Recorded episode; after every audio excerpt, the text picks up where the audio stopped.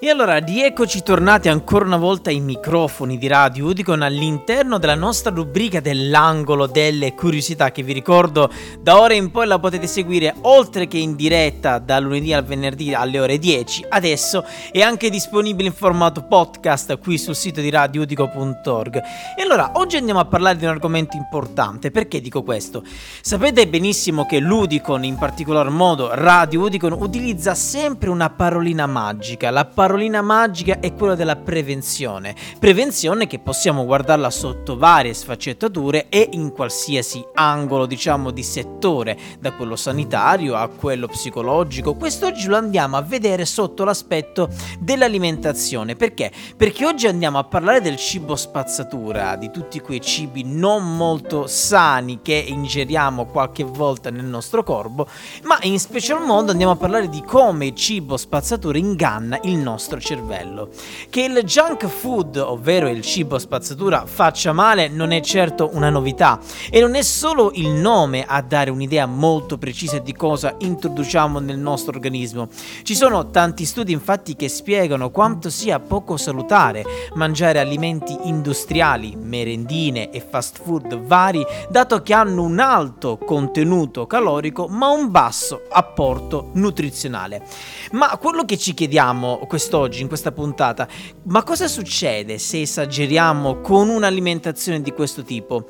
Pensate, se l'è domandato anche Chris Van Tulken, un medico inglese che, con un approccio pragmatico da altri tempi, ha deciso di sperimentare su di sé le conseguenze di un lungo periodo di un'alimentazione poco sana. Chris, il medico, si è sottoposto per, pensate, per ben 30 giorni a una dieta composta per l'80% da cibo spazzatura e ha analizzato i cambiamenti del proprio corpo e del proprio cervello dal punto di vista biochimico, metabolico e anche neurologico. L'esperimento è stato seguito anche dalla BBC, la TV pubblica britannica, che ha poi prodotto successivamente un documentario dal titolo What are we feeding our kids? ovvero cosa diamo da mangiare ai nostri bambini. L'esperimento non è in realtà così estremo come potrebbe sembrare. Una persona su cinque nel Regno Unito si alimenta normalmente in questo modo e infatti, secondo un recente studio, la maggior parte dei bambini dei paesi industrializzati ricava due terzi delle calorie che ingerisce da cibo industriale, con pesanti conseguenze ovviamente sulla propria salute. Gli effetti della dieta spazzatura non si sono fatti attendere durante questa sorta di esperimento che ho voluto fare questo medico. Infatti, dopo pochi giorni, il medico stesso ha iniziato a soffrire di attacchi di fame che non aveva mai avuto prima, simili e piccole crisi di astinenza da cibo. E oltretutto, a complicare le cose, ci si è messa anche una grave forma di stitichezza che ne ha bloccato poi l'intestino per diversi giorni. Alla fine dei 30 giorni il fisico di Chris era devastato, il suo peso era aumentato, pensate, oltre i 7 kg e il suo indice di massa grassa era aumentato nel giro di pochissime settimane del 3%. Ma la cosa mh, più impressionante che è, stato, mh, è stata osservata come eh, la dieta gli avesse cambiato il cervello.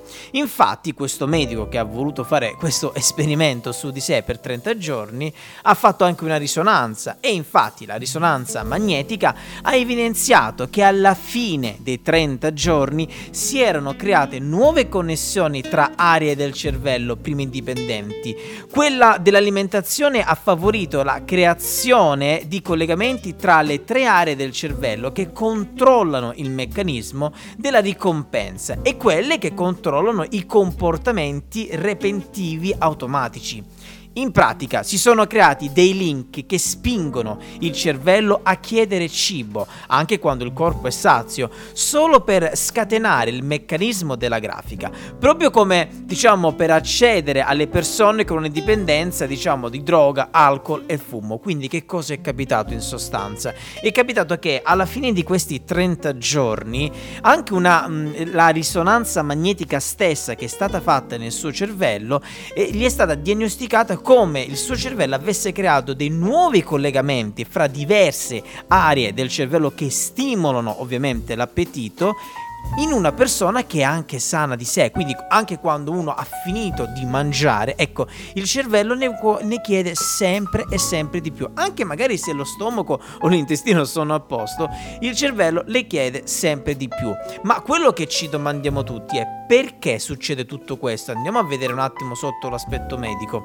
Il cibo industriale, conclude ovviamente lo studio, contiene molte sostanze chimiche i cui effetti singoli e combinati non sono del tutto conosciuti. Quello che è stato dimostrato è che chi consuma abitualmente junk food, ovvero cibo spazzatura, tende a digerire oltre 500 calorie in più al giorno rispetto a chi segue una alimentazione sana e gli effetti di questo tipo di alimentazione soprattutto su bambini ed adolescenti possono essere ancora più gravi perché il cervello è ancora in fase di sviluppo. E allora quindi perché ad inizio puntata vi ho detto la nostra parolina magica, ovvero quella della prevenzione? Io anzi ne aggiungo un'altra, ne aggiungo informazione. Prevenzione di informazione perché devono essere delle paroline magiche che noi partiamo sempre qui in radio dicono. Proprio per questo motivo abbiamo visto come all'interno di questa rubrica dell'angolo delle curiosità, delle notizie di quest'oggi, vi abbiamo portato l'esempio pratico di questo medico inglese che ha voluto provare su di sé, proprio ha voluto fare una sperimentazione sul suo corpo per 30 giorni, eh, cibandosi soltanto di cibo spazzatura. Pensate per un mese, pensate che grande coraggio che ha avuto alla fine di questi 30 giorni, quindi non solo and- ha avuto conseguenze sotto l'aspetto fisico e anche sotto l'aspetto del suo metabolismo e quant'altro, ma anche addirittura grazie a una risonanza magnetica anche a livello cerebrale. Abbiamo visto come il cervello chiedeva, gli chiedeva ancora e sempre più cibo anche quando lui non aveva più fame, quindi anche quando tutto il resto del corpo era sano, diciamo era sazio di cibo, il cervello a causa di questa sorta di contaminamento, di contaminazione di cibo spazzatura, chiedeva sempre e sempre più cibo. Ed ecco perché poi arrivano quelle che sono le malattie gravi come l'obesità e anche altre malattie come quelle cardiocircolari, quelle anche della pressione alta, eccetera, eccetera, eccetera.